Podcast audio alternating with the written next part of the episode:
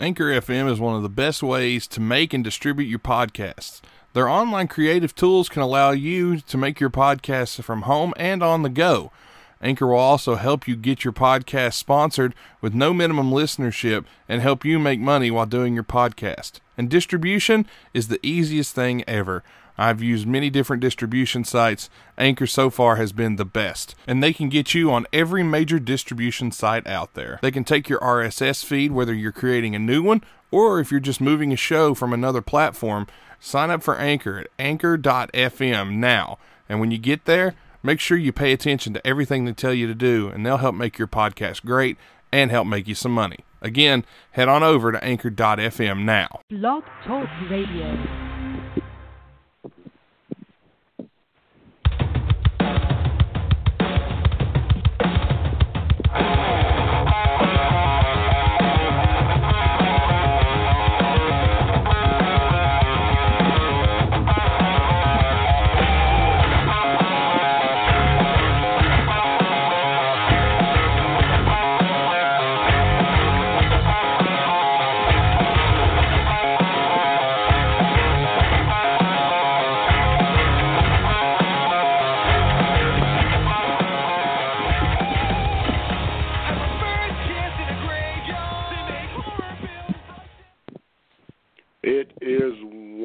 May the 16th, 8 p.m., and you know what time that is. It's time for another edition of Wide Men Can't Jump, episode number 28.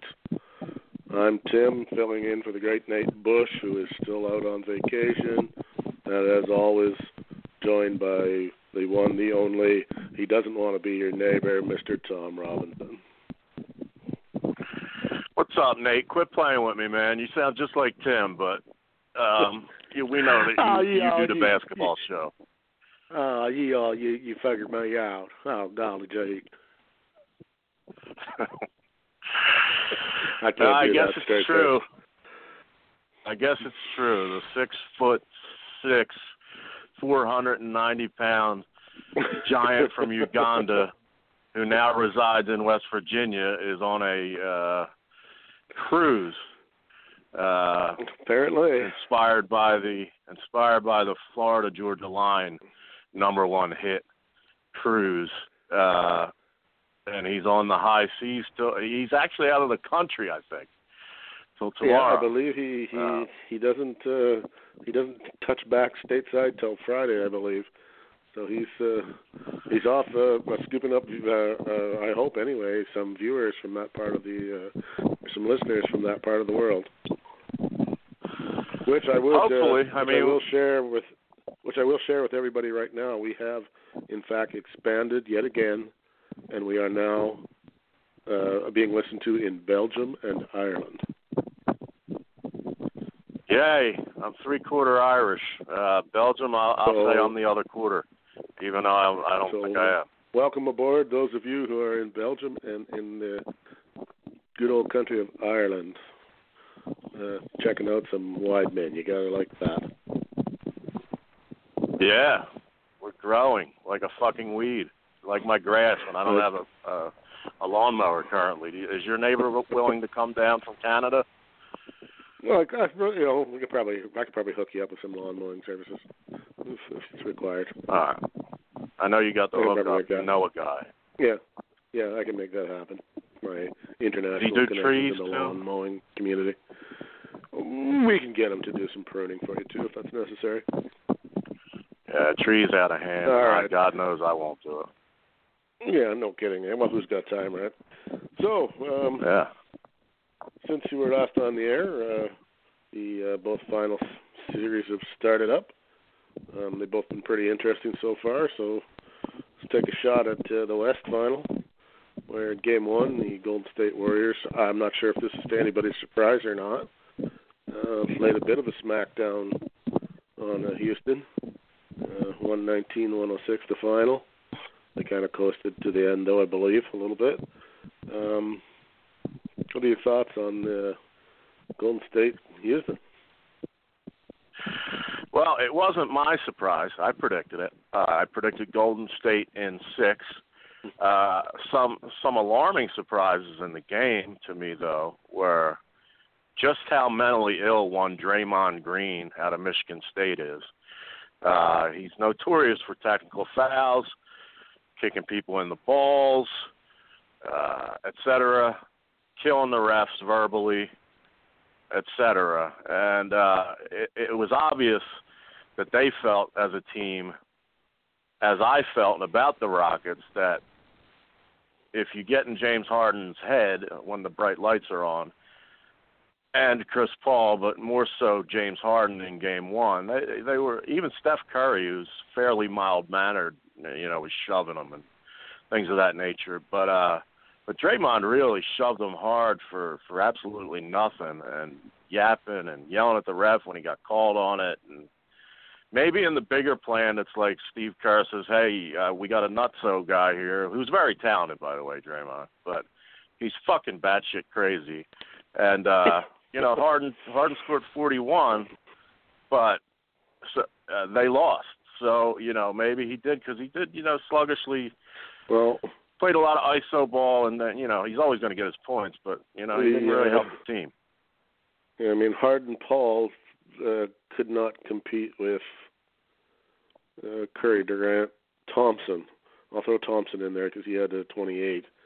Um, yeah, Thompson was better than Curry in Game One. Um, I did watch most of this game, and now again, of course, as you all know, I am definitely the rookie, not the. Uh, I'm not the deep analyst that uh, Tom or Nate are. Um, but what I saw was uh, uh, they just didn't quite look. You know, I mean, it was a fairly close game. And what, what do we have? We tied at the half, I believe. It was 56, yeah, 56, 56 at the half. All right, and then in the third quarter, when things were starting to get nitty, uh, Golden State's better players played better. It's quite. I don't know how else to really. I think. I mean, maybe that's that's a fairly simplistic view, but that's what I saw. Their their best players got it done. Curry not quite so much, but then somebody stepped up for him. Whereas the Houston Rockets appear to be the James Harden show. They sort of remind me, and this might get me a lot of flack. They sort of remind me of uh, Cleveland, where if Harden doesn't score 62 points, uh, the rest of the team kind of, I don't know. I mean, I'm not really sure what they were doing, but uh, if he doesn't win the game for them, they they don't seem to be able to win. So or at least that's what I saw that uh, the other night. Anyway, I mean, he played pretty good. I mean, you can't really argue with you know 41 points is nothing to scoff at. I mean, they had next to nothing yeah, off the you know, bench. Here's here's the problem and the reason why why I picked. Damn, I sounded like Nate there. Here's the problem. Um, here's why I picked the Warriors to win in six because they've kind of lollygagged through the season and maybe learned some lessons from seasons past where they played and won 73 games, et cetera.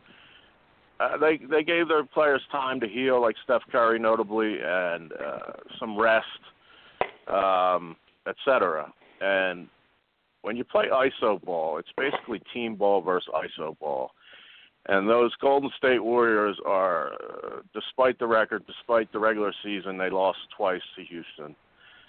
Um, they're a better team. They're the best team in the NBA, healthy, uh, bar none, not even close. And they're all healthy and they're all on the same page. Um, hence the result of Game One, and hence what I believe will be the result of the series, and that is a Warriors victory. But uh, co- commenting on Harden.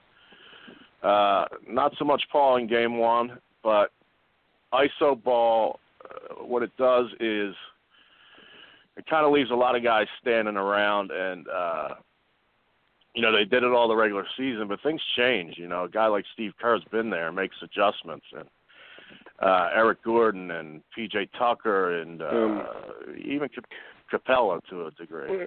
Uh, Right. We've got a call. You want to take a call? We we got a call. Let's uh, uh, bring this up. I guess so. Or We'll- not. We'll see what's up. Sure. We'll see what's going yeah, we'll on here. If I can get him to bring it up here. Um, go ahead. You're on the air with uh, Wide Men Can't Jump.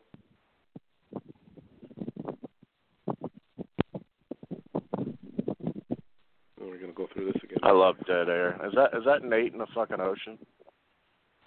Might be. All right, that's enough of that. Um, and with Here's that. I was uh, trying to call.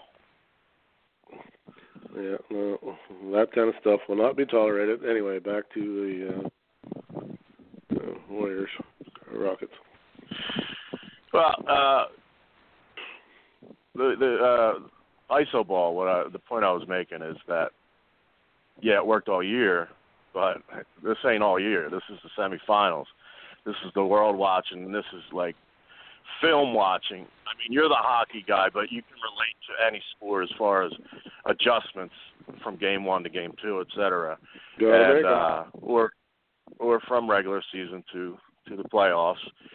And you know, they knew that James Harden is what makes the Rockets go. Um, Chris Paul as well, but but undoubtedly Harden number one option. And iso ball, what it does if it's not clicking and and and the other team's not biting and and they're playing it the way it should be played. Uh, I started to mention PJ Tucker, Eric Gordon, guys that during the regular season were very, you know, uh, helpful in that Harden could do a Ben Simmons, but a better scorer, where he could kick, or Paul could get it to them, and they they drain threes, and they basically were ineffective in game one. Um, Clint Capela was okay, um, Um, and Chris Tucker Paul had one point. okay. Capela, Capela put up 12. Um, Eric Gordon was fairly decent off the bench. I guess he had 15, but in 34 minutes, maybe that's not as spectacular as it looks. Um, that's about it. Yeah, their their their game is iso ball and a lot of threes, and if they're off, they're going to lose. If they're on, they're going to beat you. And if they're somewhere in between, which they were the other night, as far as you know, uh, Harden and and so forth, dropping 41, then they'll be tough to a quote unquote regular team. But when you're playing the Warriors, you can't be anything but excellent. And Well, iso ball, what I it don't does, know. Uh, I never. Go ahead. go ahead. I don't know what kind of stock you guys put in uh, plus minus. Is it sort of like hockey where there's there's some people that think that's a really uh, valid statistic, and then there's some other people that think it's kind of a hokey statistic? Yeah, I personally like like the uh plus minus to indicate what that player did that particular game and how valuable he well, really then- was to his So team. then that becomes if if that's the case, then when you look at the plus minus, um, and that's how I look at it in hockey too. If you know if you had five goals in a hockey game, but you were minus four, um, you know that means you were on the ice for nine. um, yeah. you know that's your five goals really don't mean very much. Um, so I'm looking at Mr. Harden in particular, who, despite his 41, is a minus seven, which was short of the bench player. It was the worst of the starters. So, you know, are they? I guess what I'm trying to get at is, are they willing to leave him? You know, if he gets his 40, uh, is Golden State willing to let him have his 40? Kind of like what Boston's doing with uh, LeBron, where okay, we we really can't stop him, but as long as we can keep him from having a totally out of touch game, you know, where he puts up 55 or something crazy like that. If our guys score, we can we can we can win despite his 40. Yeah, sort of. Uh, there's a similarity there, and you and you almost um, accidentally uh, said the old Michael Jordan quote: "You can't stop him; you can just hope to contain him." Um, James Harden is not in that level. Um, however, he is great offensively. Sometimes gets a little lazy on defense. Um, he can play defense. that's what I'm getting at. You know, if he's going to put up 41, but we can score 40, you know, or 50 when he's out there, maybe we'll we'll let him score Yeah. 41. You know, that's Yeah, live with that. uh, I mean, Steph Curry. Actually, he didn't score. I'd have to find a real stat goober, but from the eye test, he didn't score that much when Steph Curry was playing one on one against him. Uh, but I'd have to confirm that with the uh, yeah, that would take somebody who's a stat geek. yeah. We'd have to have a super stat geek for that. Um, yeah, But I yeah, guess, I guess, um, uh, my my overall impression of the game was that the Rockets have a good team, but Golden State's better. and Yeah, they could never, uh, they could never, they could never ever, when they had the chance to push to try to get ahead, they couldn't do it. And Golden State just held them until, you know, and they got into the second half, and uh, and they were, you know, they did enough to to win, and it, kind of even, I kind of even got the feeling that they they didn't pour it on even, that they knew that you know this game's under control, we've got it, and they did enough to to stay ahead, and that was it. And they took the, you know, they took uh, home uh, home court away from Houston, and if they can win tonight, which um, I guess the money is on them winning tonight, I don't think that series is there's much chance that uh, they're not going to win it. Well, uh, I'll save my preview after I make a few more comments on Game One. Um, Fair enough. what grinds what grinds my gears, which I don't, uh, I know the Family Guy Peter Griffin said it, and I know, Peter Griffin. uh, Peter. yeah, exactly. And what Peter. uh, my my my comedian buddy Gino Visconti says it on his Gino's picks. Uh, I like giving them guys free plugs because I think they'll eventually be a friend of ours, and they got a big ass audience. Um, so anyway, uh, what grinds my gears is the talk here in Philadelphia, delusional to speak about well, you know, uh, whether you give Hinkie credit or Colangelo or both. You ended up getting two generational players out of the deal, and no, you really didn't. You got a guy who has a great body and can great physical talent, and Ben Simmons, but he can't slash won't shoot. Generational talent, no. Embiid is like I don't know, less than five years of actually playing basketball. He's uh, a great talent, but you know when you look at Giannis, aka the Greek Freak, and I could probably say his name now, Antetokounmpo. No, I fucking still can't say it. Fuck that. You know who I'm talking about. I'm not even And uh, and you look at uh, specifically in the last two series, because one of them was against Anthony Davis, and that, my friends, is a generational player when he's healthy. Uh, you put Joel Embiid against him in any portion of the ball game, whether it be defending, whether it be uh, offense, passing, rebounding. Uh, I, I might give Embiid a slight, slight uh, advantage in actual shooting touch. He might have a little better touch than Anthony Davis because he does have a sweet shot for such a big guy. But don't throw around the generational talent shit when uh, LeBron James, Giannis, uh, Anthony Davis, and especially the build-up.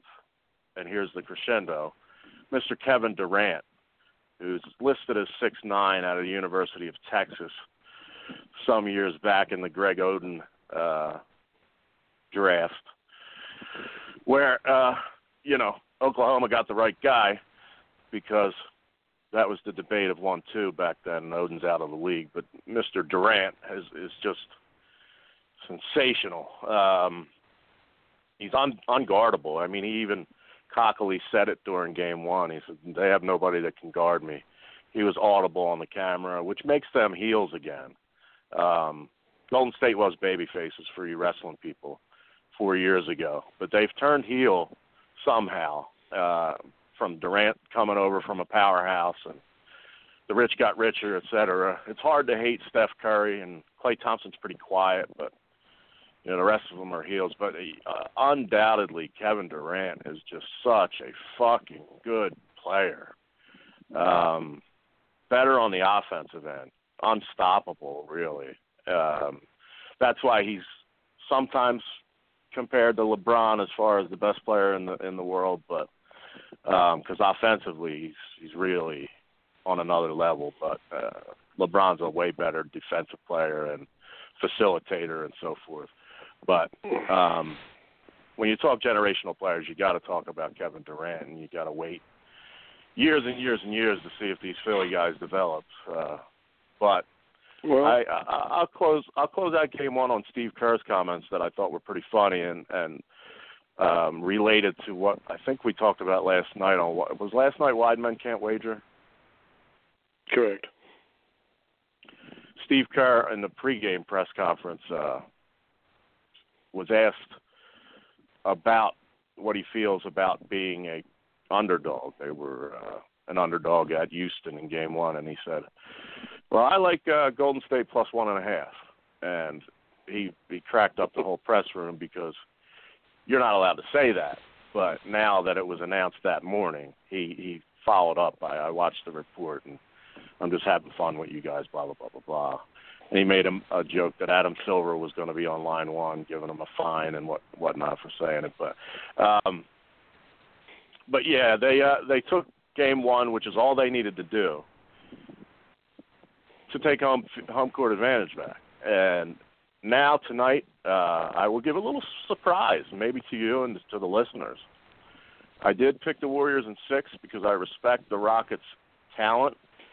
I did uh, think Chris Paul and James Harden, when the lights are on, when it's really crunch time, fourth but if it's like a game seven scenario, Harden's going to fail. He's going to he's going to disappear. And Paul has never shown anything in his career that he could step up. And quite frankly, the Rockets just aren't as good as the Warriors. But tonight, game two, Warriors did what they were out to do. Um, they know. I mean, it's hard to put maximum effort out when you know you're a better team. You know you're a better team than who's going to face you next round etc. And that's how they didn't have the best record ever and all that shit this year. They will lose, in my opinion. Uh, the game tips off at nine tonight. Do you know the date offhand? Because uh, we should mention that. Do I know the what? Listen afterward. The the date May. What's today? May. Today's the sixteenth. seventeenth or something. Sixteenth. May sixteenth. Game two prior to tip off. It's it's like eight something Eastern time, and they start at nine. The Houston Rockets before game time. in T. Yes, in TR's opinion, I don't want to mess with the spread because that's going to be a show towards football season. But I will say that the Houston Rockets will shoot a gazillion three pointers tonight. And you may just be onto something with with your philosophy that Golden State says, "Hey, if uh, if he scores 60, he's got to score 60 to beat us. He may drop 50 tonight, Harden. Uh, Paul may drop Possible. 30. I would. Uh, uh, here I go again with the bets. I, I was going to say I would go with the over, but I don't want to talk about wagering yet.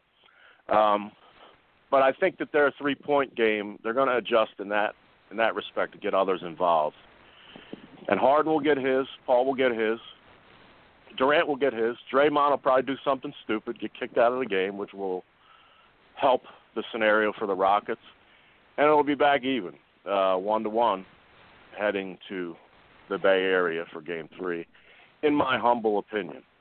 So I I, I say the Rockets tonight. They make the uh, there ain't much adjustments that they can make, truthfully, against Golden State. I mean, if if such talent and ball movement, and as I said on one of the other shows, which is being brought up. Their starting five is called the Hamptons Five because they're all wealthy and successful. With Andre Iguodala being like the the worst of the five, if you can say that word, and he's an all defensive player, and he he's won Finals MVPs in the past, et cetera. And if that's your fifth guy, and you got a guy like Livingston coming off the bench, and Nick Young, aka Swaggy P, who uh, probably could start 90% of the league still. Um, he's not an all-star, but he's certainly a factor.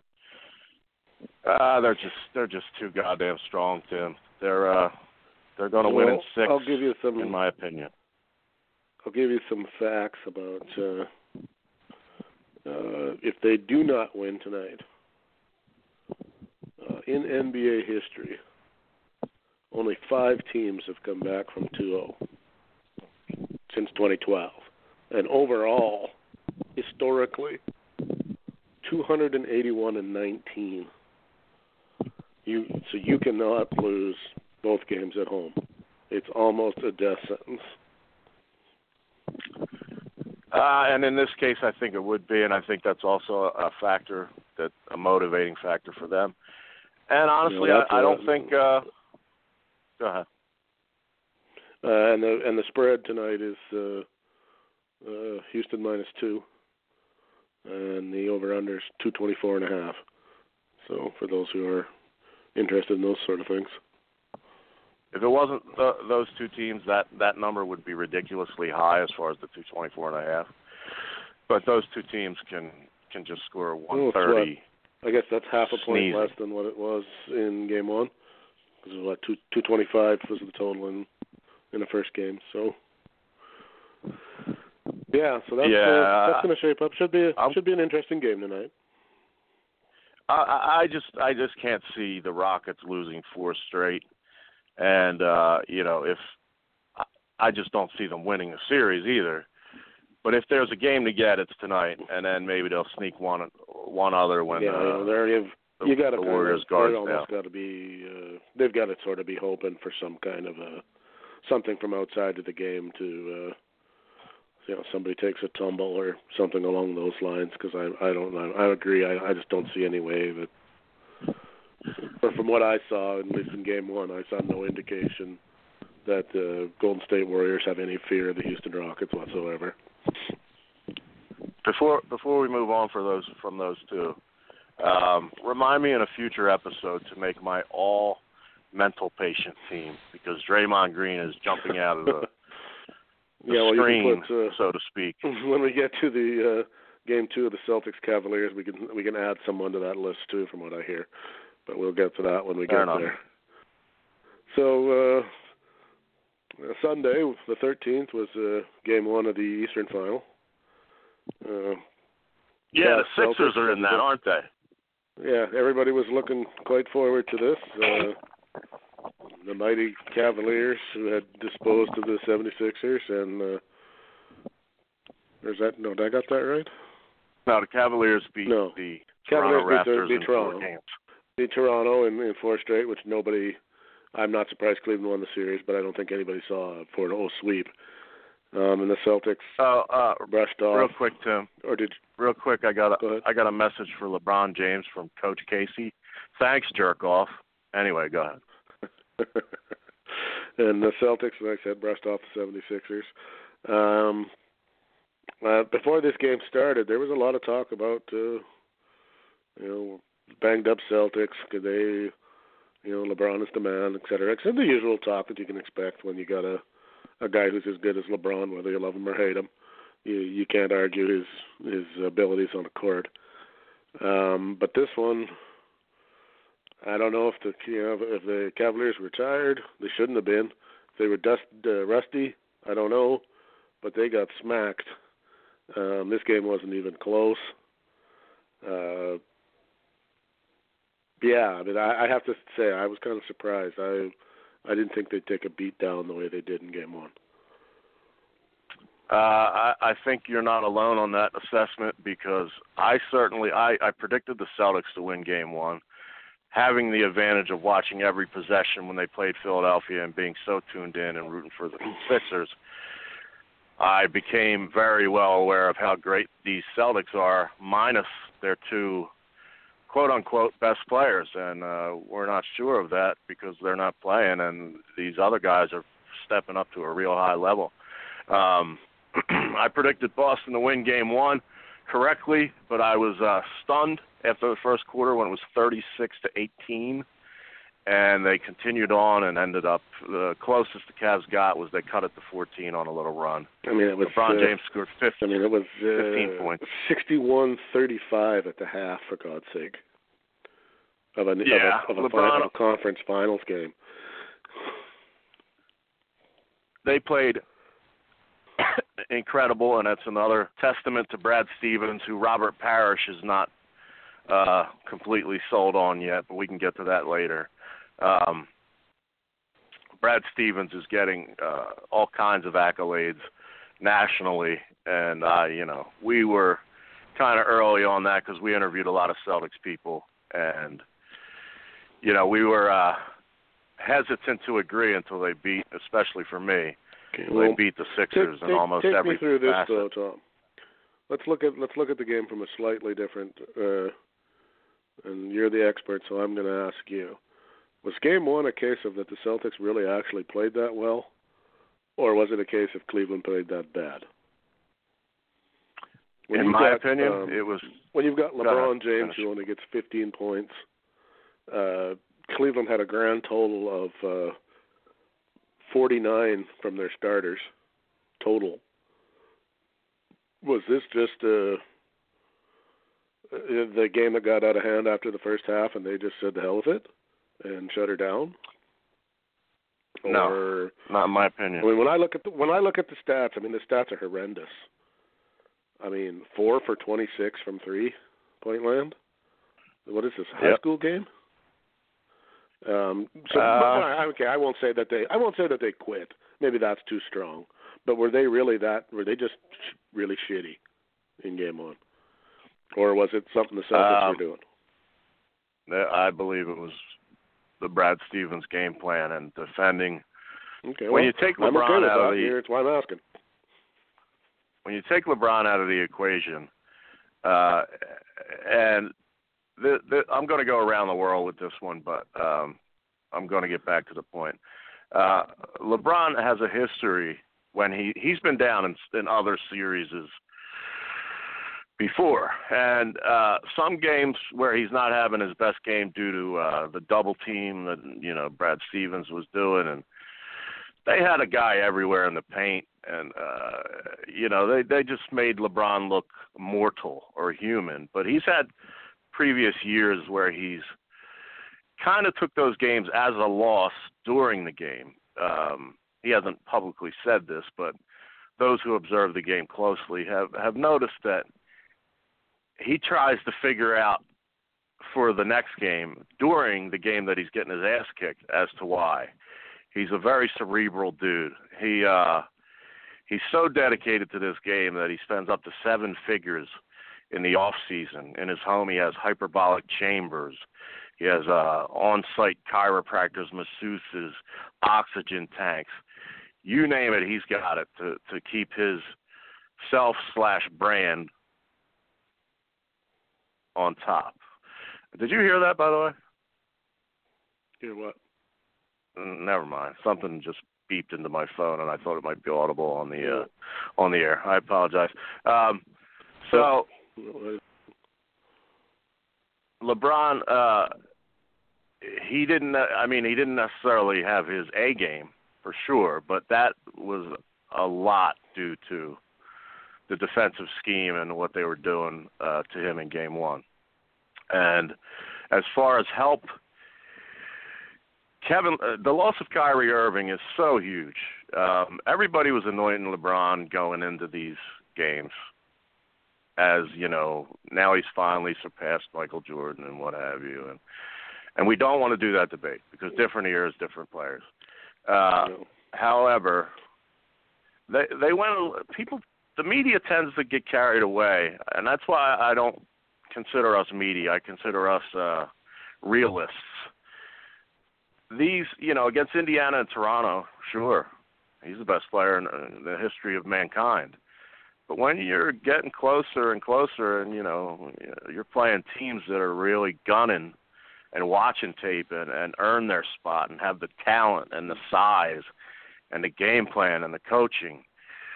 You know, it's it's Kyrie Irving is missing greatly. They need that other guy between him and Love, the big three, so to speak, to compete. I mean, he's great, but he, he's he can't he can't just keep doing it by himself. You know, he needs uh he needs help and the guys like J.R. Smith, I believe, didn't even score. He scored one or something in game 1. I think you might have the stats, I'm not sure, but know, J.R. Smith I is a do, key. He had four in game one. Yeah, I mean that's inexcusable because he's one of their shooters, and uh he's also a mental patient too. But uh he's calmed down over the years. Kyle Korver didn't really help him. Kevin Love had a you know okay game.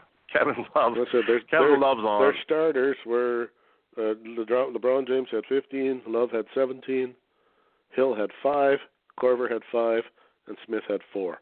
That's where their that was their starting Yeah. lineup. George Hill's another what you know guy who's George Hill's another guy who they got in that mid-season shakeup, but I they mean, got him because be he had playoff experience. It, it almost seems impossible to me that you could play 28 minutes of a basketball game and only get five points. When you're an NBA level player and a starter, it's uh it's hard to fathom, but Um, Well, and then when you look at his like, and I'm not picking on on Hill. I'm just using him as an example because he's here. Um, no rebounds, no assists, no steals, no blocks, no takeaways. Five points on uh, uh, one one field goal and one three pointer, and a minus fifteen. What were you doing out there? Like, I'm not trying to be a dick or anything, but like, what what were you doing out there for 28 minutes? Did you touch the ball? Well, I mean, I, I can I can I can say two points to that, and it'll sound like I'm defending Hill, which I'm not. But no, I mean I'm. what he did now, out- you're the expert, and I'm not. So what he did out there, as as poorly as it comes across, was four points more than the generational player Ben Simmons did to that same Boston Celtics defense. well, that's that is also Uh, true. That they're they are just a scary team. They they they have. Uh, it seems like the mental patient playoffs because we had Rondo who's eliminated, and Marcus Smart's a nutcase too, but he's a good nutcase. And uh, also game one, I, for, I forgot to mention prior Philadelphia's own uh, Marcus Morris, Marquise, twin brother of Markeith. I don't know how the hell you say their name, but they look exactly like they're they're from Philly. Uh, put out there that he's the second best guy in his opinion in the whole NBA to defend LeBron James, other than Kawhi Leonard, who's been out most of the season and is a question mark as far as his mental state. But um, damn if he didn't uh, come out and prove something. He put his money where his mouth was, and he was constantly. All of them were bought. They're like gnats, man. They're all over you. It's like, come on, dude. They're like, they're like uh, nine T.J. McConnells that are bigger and more athletic, if you can imagine that. Um, okay, but that's an interesting other- analogy. other- other than that guy, other than the Australian Baynes, who's just kind of out there to bang, and he's dropping threes, which is just crazy because this guy has a weird shot. well, even he, like- he only had uh, four points in in game one, but he was a plus 17 while he was out there, so he was effective. yeah, he's a presence. Yeah, for sure. You know, doing whatever But, it was he uh, was doing, but. game one, uh, but we've already had a game two result. But game one, uh, you know, I didn't expect a 25 point victory by Boston, but I did expect a victory. I predicted Boston in seven, which I'll stick with. Um, however,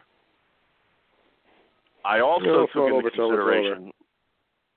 Yeah, I, I also took into consideration that LeBron's been behind before, and although his team is lacking in depth as far as superstars go, he did make adjustments, uh, which game two we won't get to yet, but he did make adjustments and kind of righted some wrongs on his on his own behalf in game two. Um, but as far as game Well, one, no, I didn't expect a 25 point victory. However, it, uh, people have uh, revisionist history, and they don't remember that in Game Six, prior to going back to Cleveland, the Pacers beat him uh, 118 to 90 or something, uh, something in the 25 to 30 point range as well, and then went back to Cleveland and You Cleveland can't. won the Uh, series. So. the the playoffs is not. You, you, you game one is gone. Yeah. And, and as far as that goes, so is game two. Those games are gone. They they they they mean nothing. They're totally Right. meaningless at, at this at this level. I mean, the, the only the only stat that counts from either of those games is who won them. After that, it means nothing. As far as who's going to do what, or yeah, you can't. It, it's not. It's not like regular season where okay, well, LeBron only had 15. Maybe there's something wrong with him, or he's hurt, or you know, uh, he's in a slump. I mean, th- th- th- that doesn't happen at this point. And if it does, then somebody really, then something's wrong, big time wrong. Um, so anyway, that takes us to uh, Tuesday night, um, game two in Boston, and uh, Game two, the result is the result is not quite as bad. Um, and in fact, uh, at the half, it was uh, Cleveland up by seven at the half. We'll take it from there. The set adjustments were made. Uh, some would believe that it's Ty Lue. Maybe uh, he has something to do with it. It's kind of a running joke around the NBA that LeBron's really Yeah. the, the head coach. But uh, We'll get to some of that later. you know, we'll we'll see in the future if uh, LeBron and Lue are separated. If Lue has any kind of legitimate coaching chops or whatever. But some adjustments were made. LeBron came out like gangbusters and was oh my goodness! In the beginning of the game, he just he looked like that guy right that off. we're all the turn away, uh, fall away, turn around jumper. Uh, for no reason really. I mean, he didn't have to. It wasn't like uh a game winner. I I mean, mean, I he guess the shot clock might have been down a little bit. Yeah, I mean, he hit one nothing but net. there. In, yeah, he hit one in particular that was from the fucking middle of nowhere, and why he even Yeah. shot like most guys wouldn't even have bothered, and it looked like somebody you know walked the ball up to the net and dropped it in from six inches. It, you know, couldn't have, couldn't have hit, couldn't have shot it any better, and it's just like okay, there's okay, this is the LeBron James that you know that the that the his his big fans. This is the guy they talk about. And if he st- keeps playing like this, Boston does not have a hope in hell of winning this game. Yeah, and and the fact of the matter is, uh, LeBron, to his credit, has kept himself in insane shape considering how many years he's been in the league. But his supporting cast is, uh, you know, kind of long in the tooth, and you know, like a Kyle Korver, for instance. I have a personal, uh, you know, a little interjection here because I I worked in entertainment for the Sixers in 2006, 2007 and Korver was a member of the Sixers at that point, and for whatever reason, uh, three straight times in the season that uh, we were performing, I showed up at the same time, and we walked in together by accident, um, just you know, pure coincidence, and he ended up knowing who I was because hey, that's messed up. We keep getting here at the same time, that kind of thing. And uh, but the reason I brought that up, obviously, to put myself over, but no, um, the the real reason I brought that up is because that tells you how old Kyle Korver is. Uh, he was on the Sixers 12 years ago, and you know he's been around, uh, and he's already you know a slow white guy trying to be defending guys like Tatum and Brown, who are 20 and 21 respectively. Exactly. So, So that's a so young for an man NBA in for our an world. NBA player, yeah, for an NBA player, that's getting uh, fairly long in the tooth. The skills are starting Yeah, to diminish and-. So, uh, you know, Kevin Love is, uh, you know, unquestionably the number two guy behind LeBron James, but, um, you know, it's, uh, Who, you know, who game didn't two have a bad out- game in game two? His No, he played well as well. He just- yeah, he didn't, he didn't suck, but that's all they had, as it turned out. now he, Kevin Love is a literal mental patient. He came out, uh, about a month or two ago and, and wrote a, Yeah, a he's a- coming out of He's been making a lot of uh, statements about what about depression and that sort of anxiety and depression, yeah. Yeah, good on, Which, good uh, on I. I can relate to. I can relate no, to. good on but. I uh, think that's. I think it's. I think it's good that those kind of guys talk about that stuff. But that's a discussion for another, another show, another time. Um, yeah. what jumps out When we at, have at Dr. me Ruth. about this game, yeah, when we have Dr. Ruth on, is you know there again Dr. when I Ruth look at the Westheimer. box score, and granted I'm a bit of a nerd and I'm a stats guy to a, a lot of degree. Um, you know they got 94 on the night, and uh, 72 of that was from three guys. Whereas if you flip over to the Boston side and look at their starters, it's nicely spread out amongst the five of them, with a little help from uh, 20 from the bench. And you know, it reminds me of a conversation we had back during the Final Four, when um, I believe it was. I don't want to get the names wrong. Um, coach of Kentucky, I believe Calipari. John Calipari. said yes, John Calipari, who came out after they lost and said, "Well, this is what happens when a, a, a team that has two stars on it plays a basketball team." Yeah. they you can't win. It's the rare the rare night you'll get it done when when the other team doesn't play very well. But no, this is just like what we were talking about about Harden. I think the Celtics are quite fine to let LeBron have 40 if the rest of the team does nothing. You know, they can they Yeah, can manage um, that. You know, like that's that's manageable for them because their team is so well rounded that uh you know, two guys erased his 40 and their bench and the rest of their starters outperformed the rest of Cleveland and they won the game by 13. So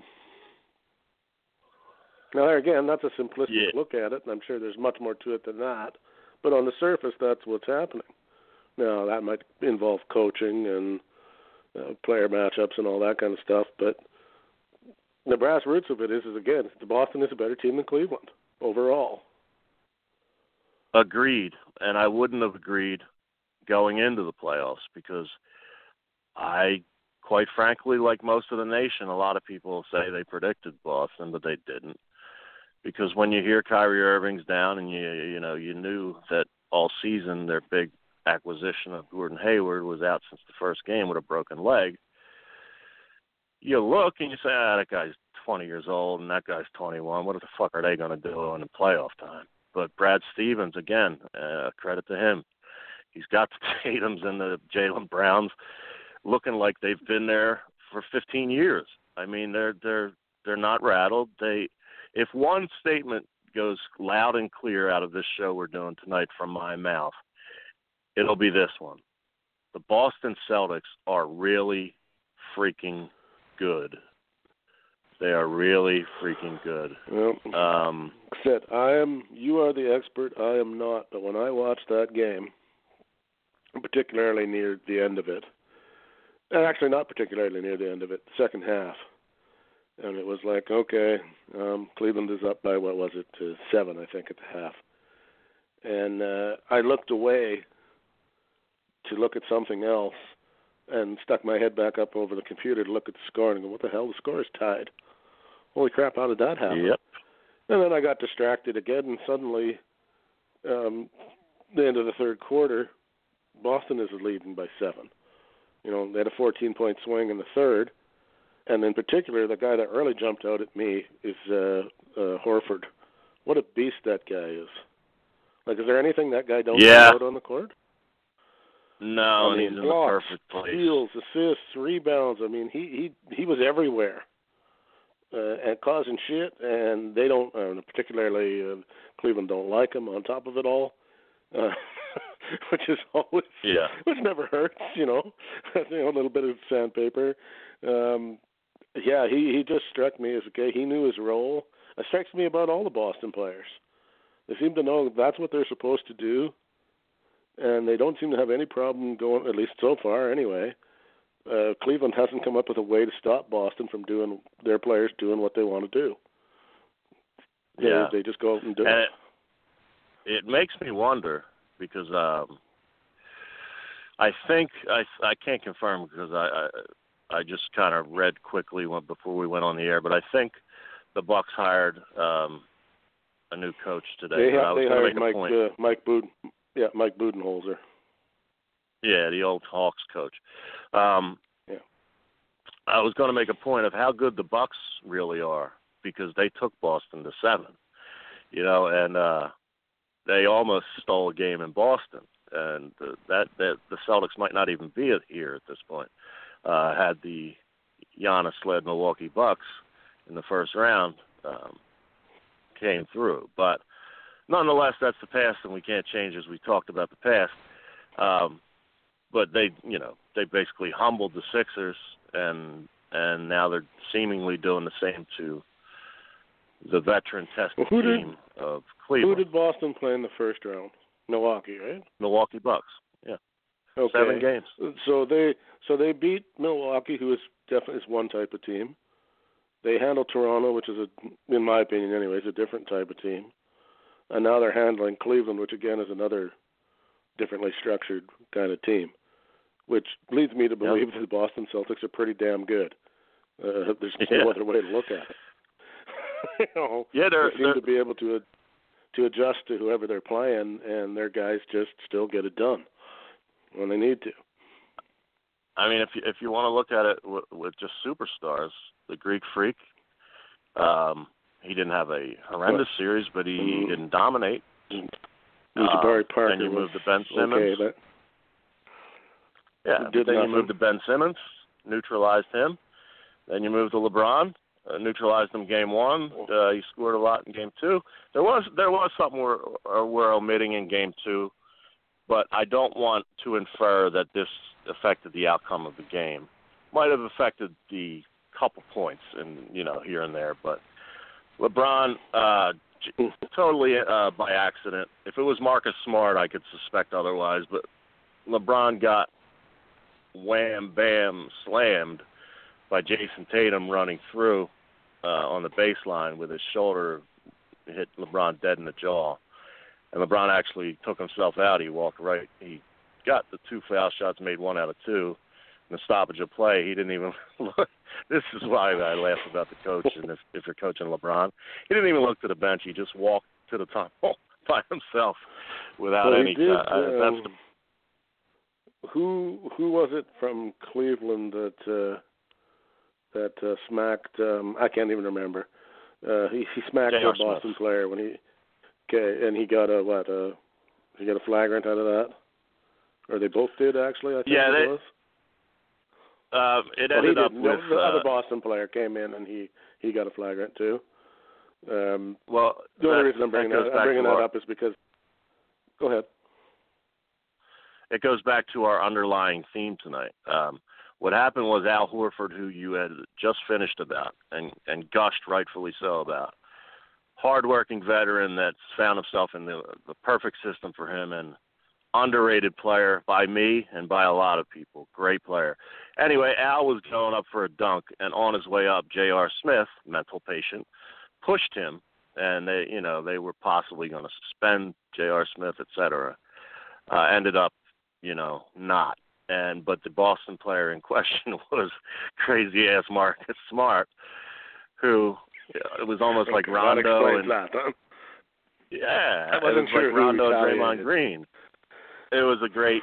I, I just love nutty players, man. It's it's great stuff. But Well, the reason uh, I actually the reason I really brought it up though was because today the league you know, they didn't do anything. They just came out. You know, their statement was they didn't think it was was bad enough to merit any more attention. And then I guess yeah, the point I'm really trying to make is that uh, all this the talk that we do about how Tyronn Lue doesn't really, we're not really sure why he's over there most days. Uh, he, he Yeah. got in the media and and and declared that the Boston Cel- uh, the Celtics are goons. That was his, that was his con- that was his contribution to the uh, to the uh, series so far is that the, the Celtics are goons and the refs really need to do something about their goonery. This after one of his players could have I mean he didn't shove him really hard, but boy he he really could have fucked him up if he'd have uh, fallen wrong on that play. That could have been a serious Yeah. injury. I mean, And and had- mind you too, there was a time when nobody would have batted an eyelash at that play. That would have been a hard foul. no, So, you know, two ways of looking at it, but I just thought it was funny that he called them goons. That's all. yeah, I bet you perked up with the hockey knowledge. Uh, it was like, wait, is this hockey? What? Um, but what, there was a fight? yeah, exactly. But, uh, Um, but if if Horford had already uh, elevated, maybe I don't know, six inches higher before the shove, now we're talking some possible real injury there. Yeah, But he, didn't- got him, I said, he, you know, he, just lower back, and he, I mean, he did shove him a little bit, but it wasn't. He he uh, he pulled back. He he could have done it a way worse, and and uh, he admitted to. I saw today. He admitted that it was a stupid move and shouldn't have done it. And opening yourself up to a whole world of hurt for no real reason because it didn't. The play itself was it didn't do anything right, except lead to I'll tell you what, bro. uh, them except leading to some more foul shots and pissing off Boston. J.R. Smith, um, to his credit a little bit, he's still nuts. But since he's came to Cleveland, I mean, he's improved himself on and off the court. He was really out there for a while, and uh, you know, a little bit still in there. He's still a little bit nutty, but uh, compared to years ago, he's he's really improved his his own personal self, and uh, and it's paid off on the court in, in prior years. But um, I can just skip to the end of this game. Uh, Boston makes their comeback, and then once you're there, despite LeBron scoring a ton of points, um, and and Love having a good game, there was basically nothing else from the Cavs, and both sides of the ball with Boston, they're just fucking pests. Like if uh, you know, if if you're good, if if LeBron, uh, say LeBron's shutting down Jayson Tatum, and you know for whatever reason, uh, J.R. Smith's doing okay with Jaylen Brown. Korver's a mismatch somewhere. All of a sudden, Rozier's scoring, and then they put in Marcus Smart, and his crazy ass is scoring. It's like, and then defensively, it's the same thing. It's like you know, any of those names I mentioned, or Al Horford, they put a double team on LeBron, and then it's like, what the fuck? What do we do? And it's it's really, it's all the scheme of of Brad Stevens, and and and to go further, it's all the players put in place by Danny Ainge, who's got if the you know got to win GM of the year. Um, he just really they're you know you could say they're overachieving, but I don't know, man. They, when you watch them, they, those guys are. I don't think so. Really talented. You know, said I saw that too. You know, it would be uh, uh, as they started to chip away at the seven-point lead, and then suddenly they were ahead by whatever it was, five or six, and Cleveland would get the ball, and LeBron would start to bring it up the court, and he'd look around, and he maybe would get a pass in if he was lucky. And you know, I'm because I'm not the biggest fan as you guys are you know, I, I I'm looking somewhere else or something's on my computer, and I'd look up, and somewhere in that span of you know ten seconds, the Boston had put another four points on the board, and you'd hear the okay, well, well I'll turn the sound back on, and oh well, well you know there was a a missed shot and a rebound and a, and a steal, and you know now they're down eleven, and that's got to be frustrating as a player. Yeah. When you're yeah. supposed, you know, when you're franchise guy is who you know was getting it done so easily in the first two quarters suddenly can't do anything. Well, I mean, I'm a week removed from that ser- uh, Sixers series, and you know, despite my uh, objectivity and you know trying to be a, f- a fake journalist over here, I was rooting for the Sixers. I didn't give a shit if they kicked them in the balls to get through that series. I wasn't. I was a, I was a fan while I was in front of the TV completely. And those Celtics had me so crazy that my blood, my face was red. I had high, like a high blood pressure gimmick going. And They were so frustrating that I was feeling it through the TV. um, so you know, kudos to them. They deserve all the credit. I do think they're going to advance, but I, I got a little surprised for the listeners from the way we've been discussing this series. I do think that everybody who's home will win their respective games. I think it'll be two to two after they leave Cleveland. Oh, and, quite possible. Uh, you're definitely going to see a different result, or I think you're going to see a different result in a Cleveland Boston game. Um, that's not going to yeah, and I, I, you know, the way the first two people games can did. take people can take things out of context, especially when I say certain statements. But um, don't be surprised if in Cleveland that certain players on that Cleveland Cavaliers team may not be touched, and Boston may be two dribbles into the breakaway, and you'll hear a late whistle because you know you got to have some Once TV again- ratings, and you got to get star calls. Yeah, once again, I mean, you can say what you want about the NBA um, and the conspiracy theories and all that stuff that come up every year, but nobody can tell me that the league will not be quite happy to see that series go seven games either way. And to be quite honest, if they really had their, if they could pick, I think they'd like to see Cleveland play uh, Golden State again in the final. I think that's what they'd like to have Sure. happen.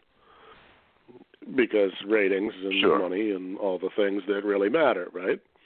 Um, now, I'm not going to go so far as to say that there is a um, that a call is made to the head of officiating that says, "Hey, uh, let the uh, let the Cavaliers get away with a little more than you have been." But I think that kind of thing. I think that almost happens naturally. Yeah, it's As a- kind of an a unwritten referee, rule. Yeah, well, as a referee, you know, you're you're aware that the, you know it's two to nothing, and you're aware that that's LeBron James, and he's going to get the benefit of the doubt. And if it's any, if it's even remotely close, more than likely he's going to get the call for you know, that that works for them. That's just the way it is. Don't gotta like it, but it, it it does tend to be how things work out in sports. So. Yeah, I don't be But surprised. oftentimes- that series, I wouldn't be surprised at all if for Game Five headed back to Boston, the series was two to two. Well, that's what I predict. And oftentimes, when you when you go into that territory, um, our favorite age group, uh, those millennials, well, you know, they'll take they'll take they'll take what we just said about, and we can go back to Michael Jordan about the calls favoring Michael Jordan, and it's, it's almost earned. Sure, they did. It's it's it's star calls, and I what a millennial will take out of this to hear and what they want us to have just said, and they'll be like, they'll be saying things like, "Those two fucking idiots! They just said that those games are going to be predetermined for Cleveland to win." Mm. No, that's not it at Not all. at all. Cleveland still has to make. Cleveland still Still has to make, the the baskets and all the rest.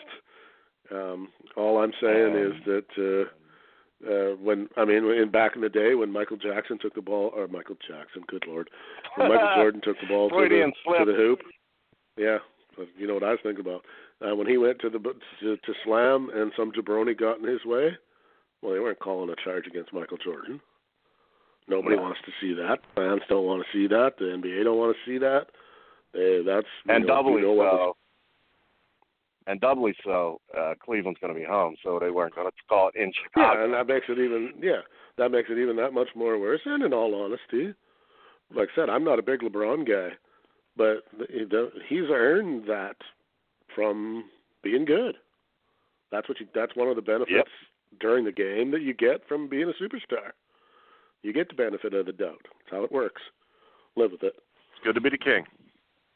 Yeah, it doesn't hurt to be the king. Um, so anyway, I guess that's our your prediction on uh, on uh, that series is that uh, Cleveland will probably win the next two games. Um, I'm probably going to agree with you there, and if they don't, um, if they lose Game Three, uh, that series could could be a four nothing sweep. I'll be brave enough to say that too.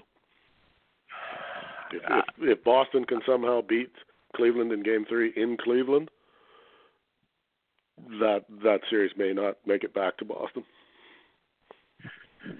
Well, I'll tell you, um, I, I I would say 99% they would still get back to Boston. However, Boston again is so freaking good, and I didn't realize how good they were.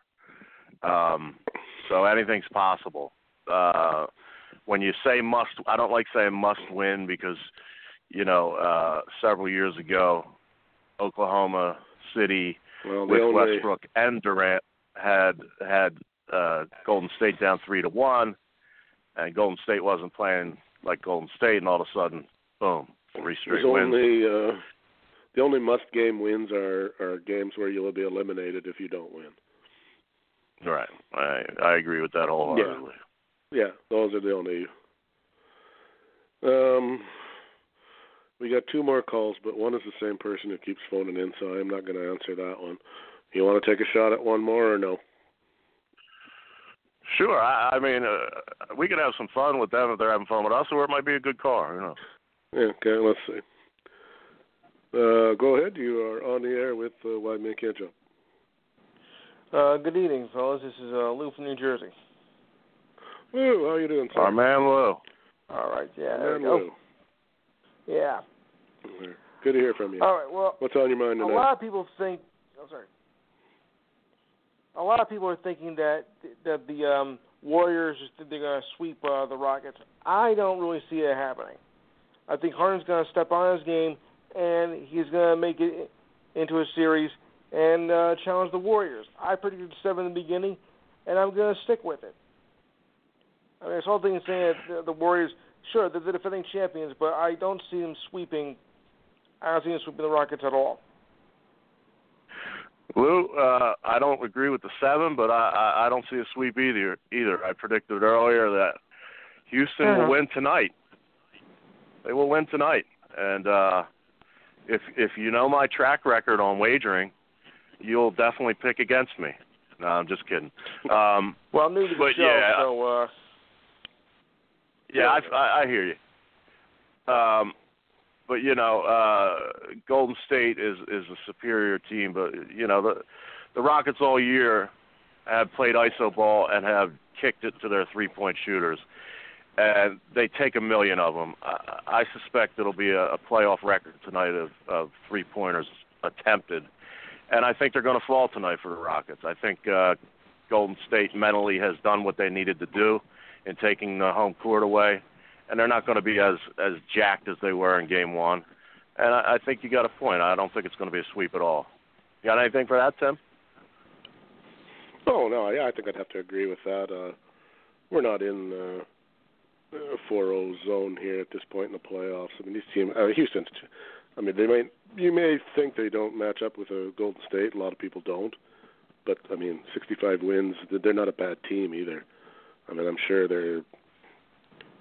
I'm guessing that's got to go at least six or seven, and if it goes seven, you know, you're playing with fire if you go to seven anything can happen in a game seven. So, I mean, do they have a chance to win that series? Sure, they do.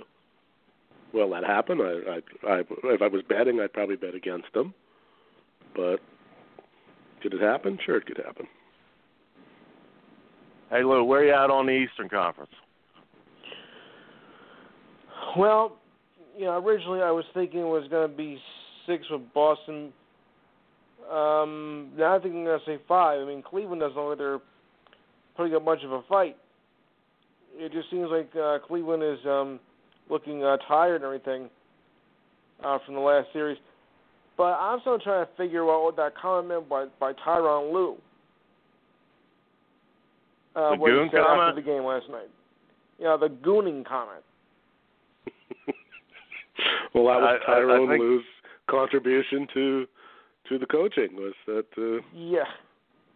because he's not really allowed I to mean, do it's like, anything else. So is that like a, is that like a term for saying showing off, or is like they're playing like a bunch of goons, or you know, I mean, I've, I've heard that. Well, I think it was so- in, it was regards into the response to the uh, the cheap shot in the back.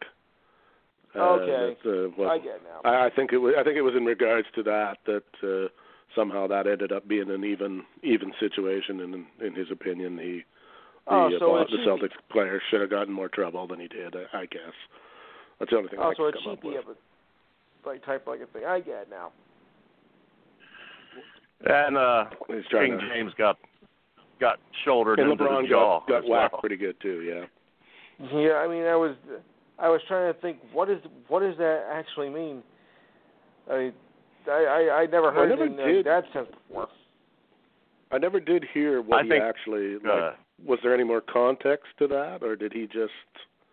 I just read that he said they were goons, but I don't know if there was like if he was asked a question or something, and that was what he came up with, or or if that was just a statement he made.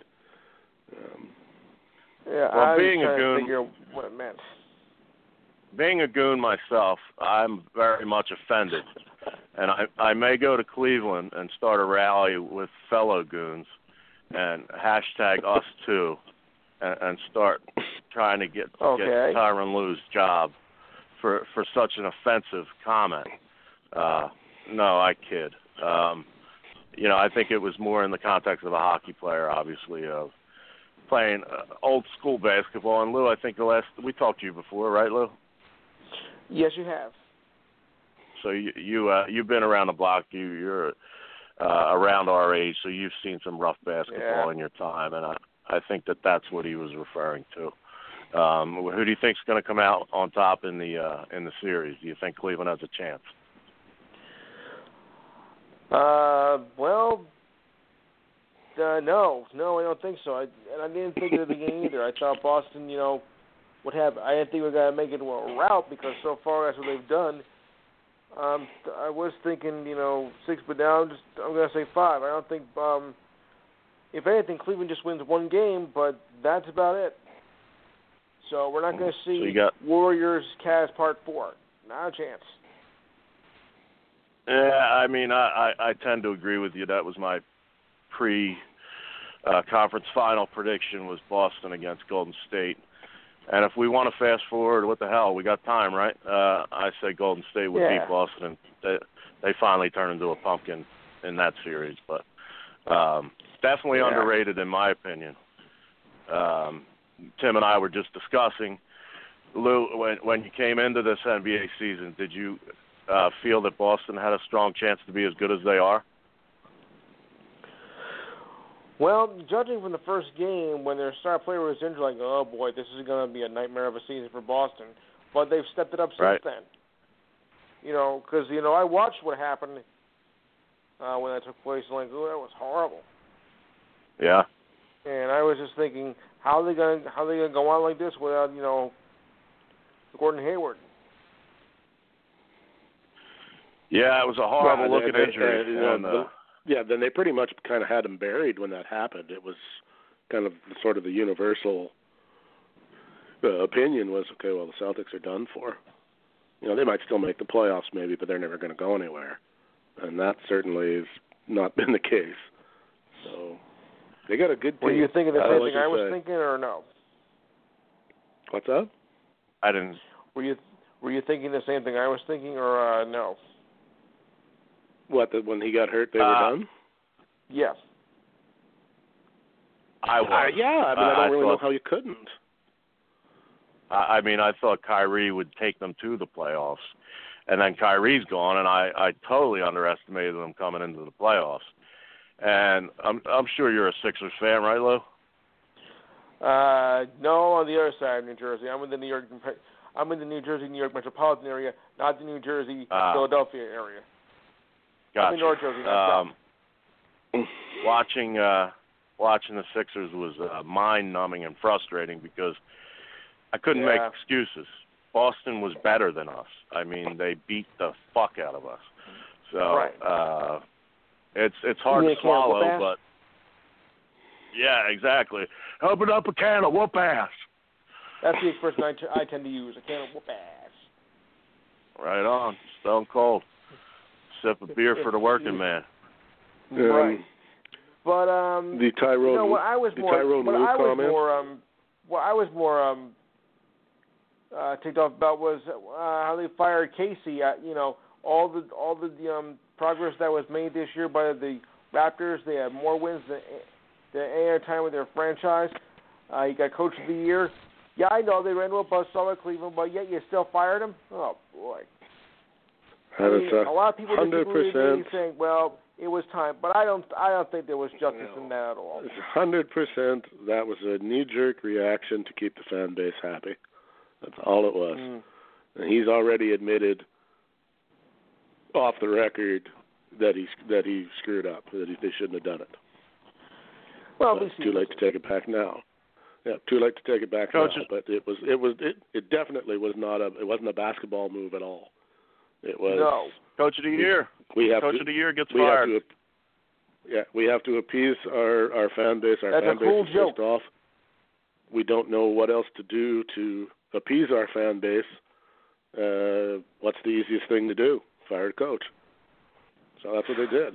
But they never Even should have if done it. If have slept on it another night, he probably wouldn't have. But too late now. You could at least let him finish his contract now. It was one year. Yeah, see, they don't think about that kind of stuff though. He he panicked. He was Uh. probably maybe even worried about.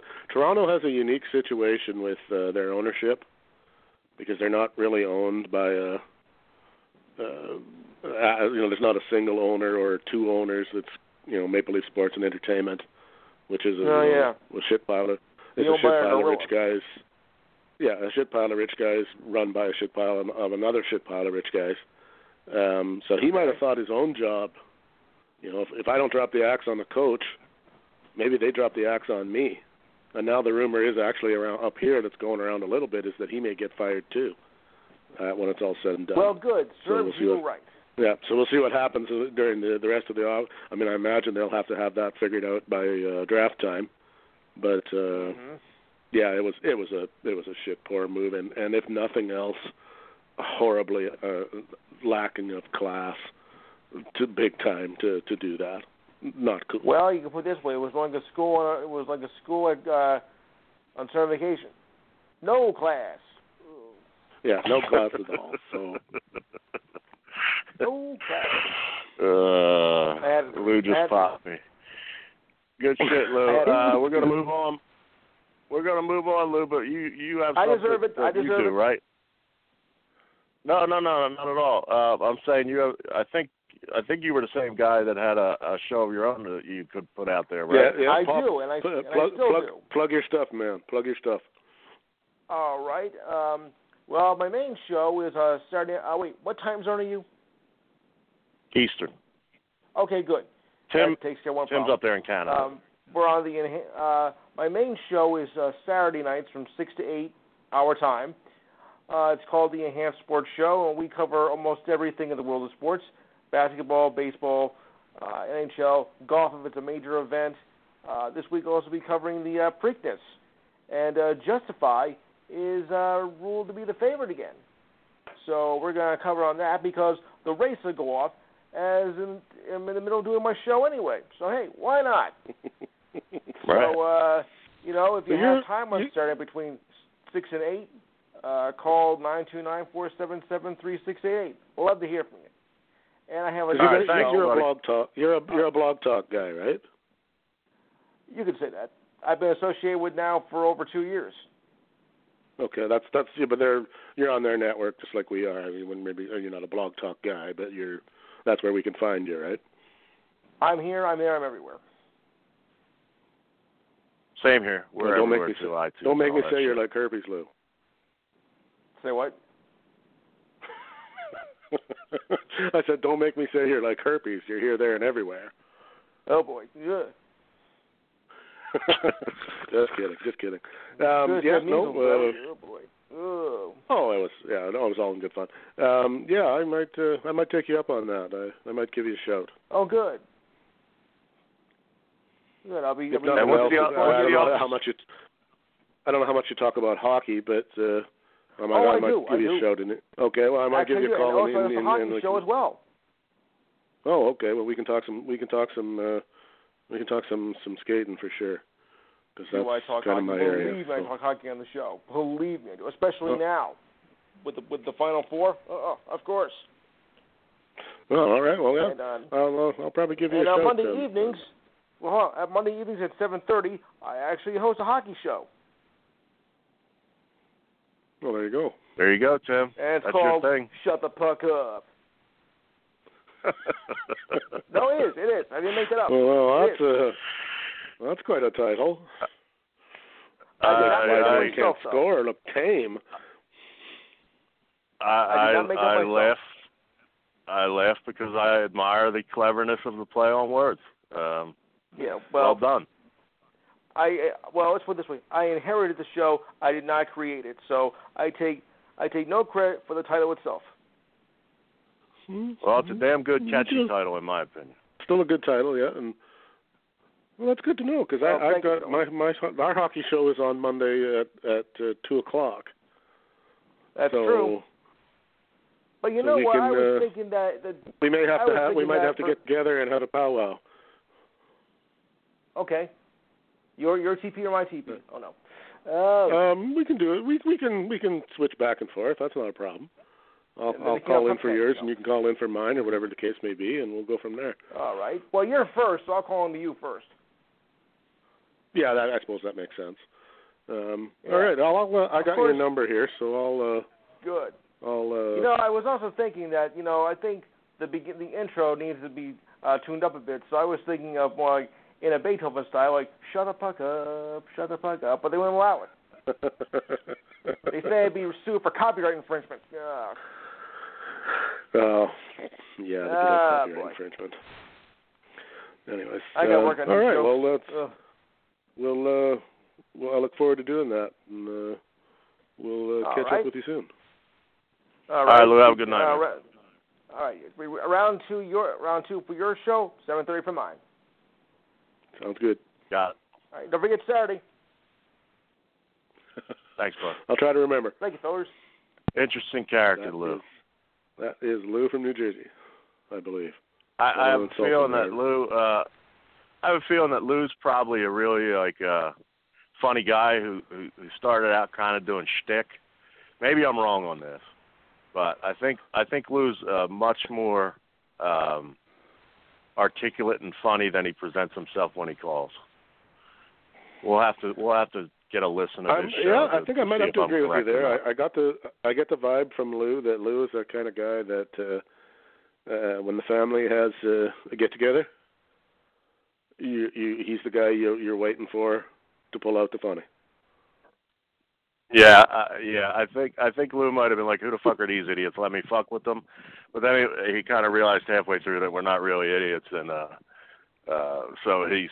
Well, we're I- I- partially I idiots, would- but I would venture to guess that if you listen to Lou's shows, which since he wasn't a douche, uh, I I tell everybody to listen to Lou's shows. Uh, if you remember what he just plugged, Tim, I I forget what time. Saturday, seven thirty, is it? Uh, Saturday, six, six, to eight. I believe. Saturday, six to eight.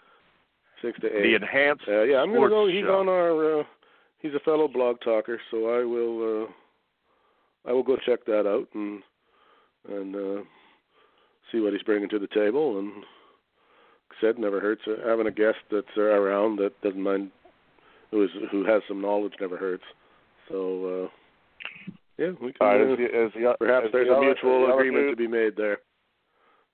Is the other dude still When he on hold that that that plays no, around? I I just keep I just keep ignoring the uh, the other the other dude. I just I've got no time for that. Uh, I'm just I'm much not time going there. Uh, we're still uh, 38 minutes. We got time to we got time to look at the uh, draft. Uh, we got time to put a final nail in the coffin of the uh, Sixers season, if you like. Um, yeah. All right, I got I you. could uh I could talk some Sixers. I could talk some Sixers before uh before we get to the draft lottery last evening. Um Philadelphia 76ers. Yeah. Um hold one second.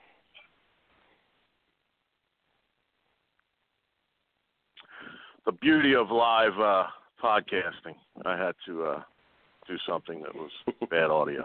Anyway, uh, the Philadelphia 76ers, welcome to the moment, as the slogan went, coming into this season with a healthy Ben Simmons and a healthy Joel Embiid and a, uh, you know, the preseason uh, acronym of the Feds, Fultz, Embiid, Dario, and Simmons.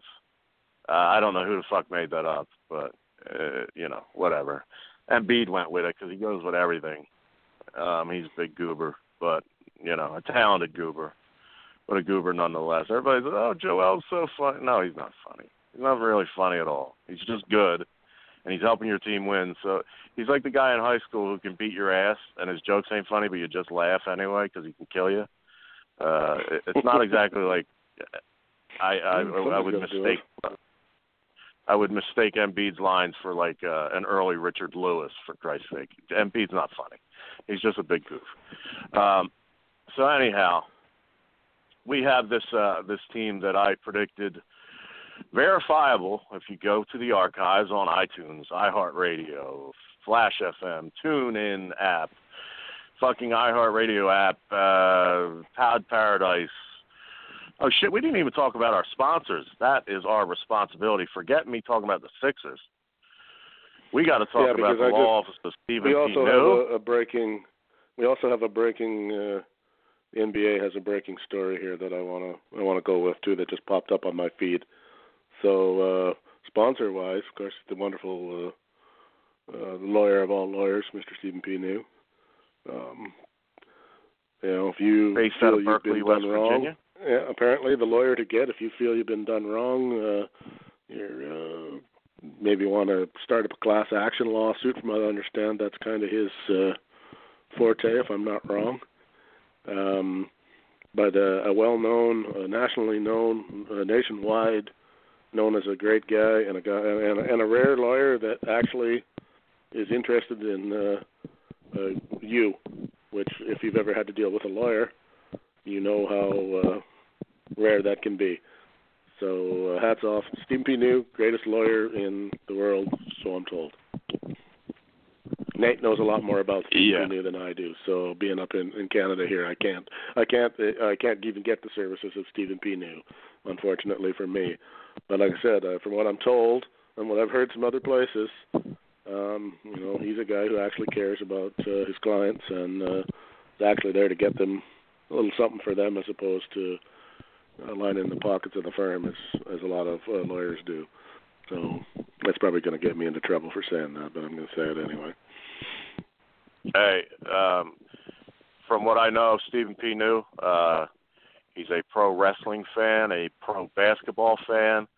So I mean, just those two things alone make him a buddy of mine, and uh, we're we're proud and happy to have him as sponsoring our Wide Men Can't Jump flag Yeah, he he flagship also show here on Wednesday his, nights. he also puts his money back into his community where he's from. In in in the case of even our show with Nate being from uh, West Virginia, here's a guy who's not a, even though he's a big nationwide guy and could easily forget where he came from, he hasn't, and uh, still supports the local businesses and stuff, which is pretty cool. Yeah, so if you need a lawyer in the United States, it's not just West Virginia. And, If he uh, can't help you himself, I'm sure some one of his associates can. he'll point you So- to somebody who can. Um, we do have. Uh, I do have one commercial to play, of course. Um, you are uh, probably the guy who should talk about our other sponsor, though.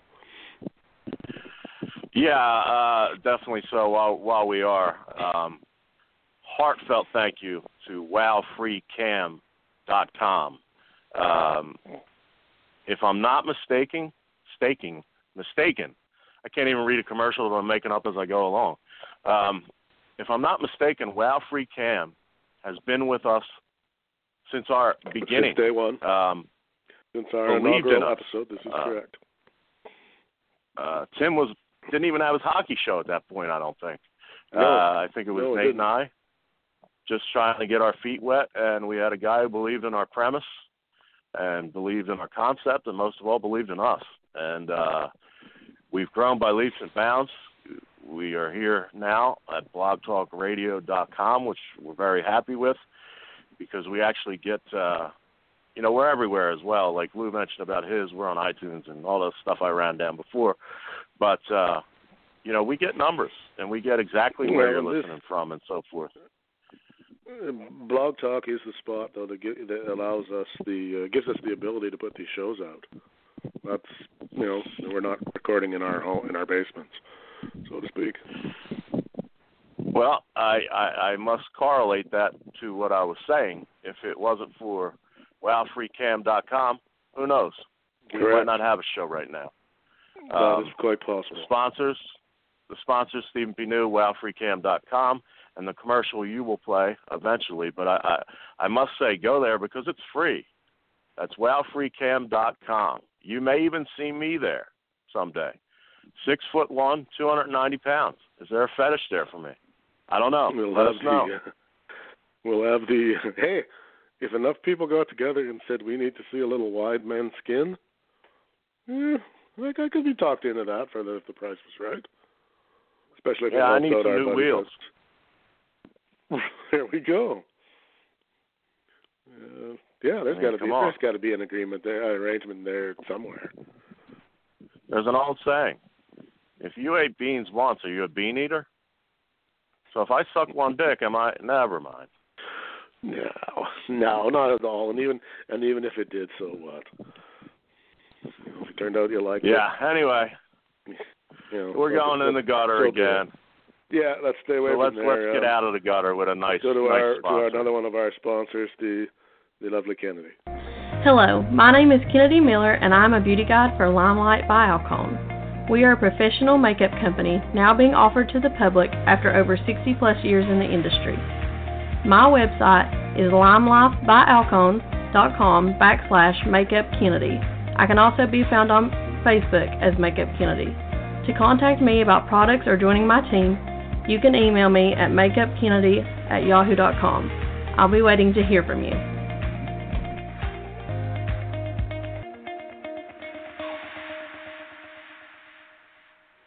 Ah, the lovely Kennedy. Um, a, a girl who was even willing to try to make me look better. So that tells you what kind of skills that girl must have. Wow, that's a project. Yeah, that's you're, you're telling me that's a project. Um, Uh, all right, to my breaking to my breaking news. Now the NBA just announced their uh, their finalists for their uh, year-end awards. Uh, you want to run through them quick? We got a half hour left. Yeah. Sure. Uh, uh, maybe maybe I'll talk about the Sixers later because it wasn't important. But go ahead. This shouldn't this shouldn't take that long. There's only six or seven of them, and there's only three guys in each one. So, if, I mean, comment if somebody really stands out, or if you think they really missed somebody, uh, have a word, and otherwise we'll just go okay. Uh, Defensive Player of the Year. The nominees are Rudy Gilbert, Joel Embiid, and Anthony Davis. Well, uh, you're not French Canadian, so I guess uh, I can forgive you for not saying Rudy is it, was it- Gobert. Is it Gobert? Is it Gobert? Yeah. Right. Uh, but like that is Gobert actually, better. you know, yeah, hot stuff Eddie Gobert. Anyway, um, Fuck you. yeah, Sorry. Nate and I uh, kind of did our own without um, the finalists, without knowing the finalists. We did our own, and, and, and Big Nate and I came up both with uh, Rudy Gobert out there in Utah as as the defensive player in the year. So I'll stick with that. Um, So that's not bad. uh. Anthony nothing, Davis nothing and, about those Em- three. They're all deserving. Embiid was the third. Embiid and Davis, yes. Yeah, I mean, uh, it, it, it's you know, what's strange about this is that LeBron James actually, you know, makes some key plays defensively, and is a nightmare matchup to everybody, but uh, often gets omitted from these uh these style awards because of his, uh, you know, his otherwise he gets he gets uh, taken for granted in a lot of year-end awards, but you know, I, I I'd still say judging from that, yeah, no no no big complaints. Embiid got a All switch. right, He's in the um, finals. Most improved player. Is it? Uh, I'm not sure if I'm going to get this one right either. From Indiana, Victor Oladipo. Is that correct? Oladipo, yeah. Oladipo. Uh, from Houston, Mhm. Clint Capela, and from Brooklyn, Spencer Yeah. Dinwiddie. Dinwiddie, that's a name that I've had Uh, trouble with because there was a little story with him. The uh, um, the consensus, at least in the comments, is how is Khris Middleton not on this list? Um, I'm not I, I'm not aware of Khris Middleton, so you'll have to have to fill me in on that if, a if that's even possible. he's a Milwaukee Buck. Um, I, you know, Oladipo on if they're if they're clamoring for him to be on the list and not win the award, they may have a uh, burning case because he's he's definitely improved. But Oladipo is almost hands down. Is, is your slam down winner? He he was right, a fair enough. you know Russell Westbrook. uh You know, learning from Russell Westbrook and uh, just a, a decent, and I, I use that word loosely, decent player to a bona fide superstar when he moved to Indiana. So, yeah, Okay. Um, sixth man uh, from the Clippers, Lou Williams. From the Rockets, Eric Gordon. And from the Raptors, Fred Van Fleet. Man, I'm proud of Nate and I because uh so far we've been nailing the first name that you said on everything, and we we both gave it to Sweet Lou Williams, who off the bench scored over 50 in one game and was a key All-Star snub. So you know, if uh if the order that you're reading them turns out to be the winner, then Nate and I will go three out of three so far. Well, I'm I'm giving them in the order that the NBA is giving them in. If I, I don't know if there's any I don't think there's any uh, Gotcha. rhyme or reason to that necessarily, but um, all right, fair enough. Um, MVP: uh, James Harden, LeBron James, and Anthony Davis gets the nod. Uh, we both voted for James Harden, as most of uh, basketball thinks. Um, LeBron is always the MVP, as someone else Well, said, and maybe There Kyle, again, Colin Cowherd. Go ahead. I don't know um, what the actual wording is. Like they have this argument in hockey every year. Um, the MVP is in hockey is the, the actual wording is is he's the guy who's the most valuable to his team. Yeah. Which in all right, so the case could be made that the Rockets without James Harden don't win much. But then you know there again, so could the LeBron James argument. So um, yeah, I don't know how I If feel LeBron James, uh, Harden's going to win. Uh, I- I'm just, you know, given that, um, like you would give Well, me the heads up about the way the NHL works.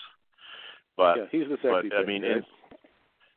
I don't, I don't, I can't attribute it, but I'll try to. I think it was Max Kellerman from First Take on ESPN. May have been somebody else years ago that said every year LeBron James is the most valuable player, and I tend to agree. Uh, for the past, you know, uh, Steph Curry won it twice. LeBron gets snubbed on that a lot. Um, and if you if you're taking it literal by most valuable player, um, yeah, um, LeBron should always be. I'm glad he's in the the final three um, and acknowledged, and they didn't throw uh, Westbrook in there because he triple doubled again and all that nonsense. But uh, stats are stats, but production and winning is is is really important to me. And you take Harden off the Rockets, yeah, they they're going to take a little bit of a shit, but they'll still be a, a over 500, possibly playoff team with Chris Paul running the show. Uh, you take LeBron off Cleveland, we're talking uh, Atlanta, Memphis, that level of team. We're talking not much. Um, Yeah. yeah, I'm gonna have to. Like I said, I'm not a LeBron guy. Uh, I, I not because of his skills. I, I I didn't care. I stopped liking him the minute we had the the choice and all that nonsense. Um, but uh, yeah, pretty much. I mean, I'm gonna guess probably you're ninety thinking percent of of the time. You're thinking of. I'm I'm up to something here. To, you're thinking of Kanye West with the choice. LeBron was the decision. Oh fuck, whatever. Same nonsense where where a guy you, who, but you, who but you missed. whose head yeah. was way too big for what it should have been. Um, but like I said, I, I imagine that at least ninety percent of the games he's ever played in his life, he was probably the reason why the team won. So and probably even more so. Yeah, so I mean that's pretty hard to argue. Like if he won, I mean the only reason you probably don't like that he won is because you're not a LeBron a LeBron James guy. It's not because you dispute whether he's he's got the skills or not.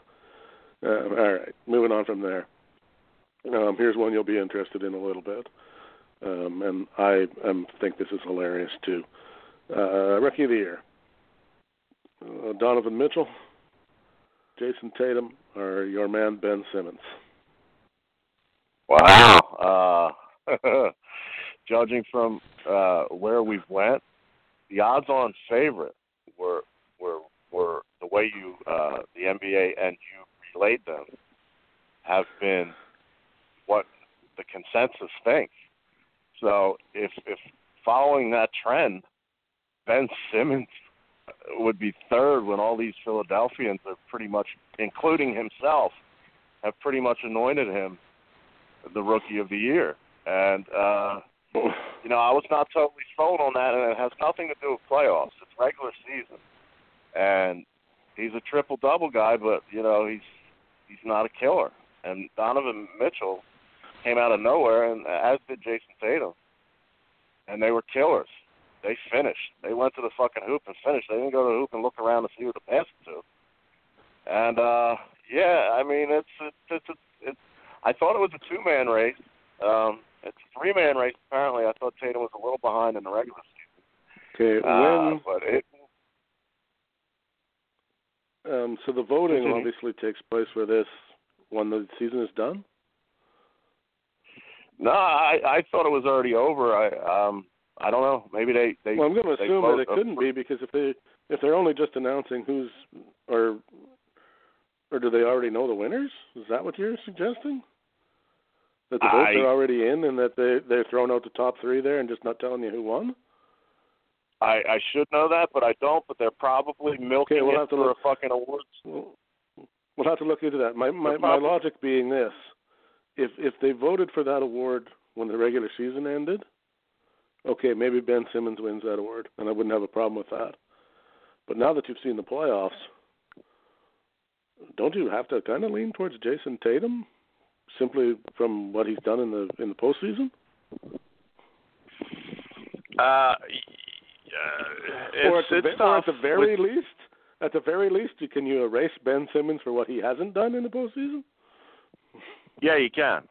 But uh Donovan Mitchell uh, was also an animal in the playoffs. Even, you know, he he played. uh You know, as as bad as uh Houston lost the other night to the dominant Golden State Warriors, they are still a very good team. And and Utah, even even losing in five games, took it.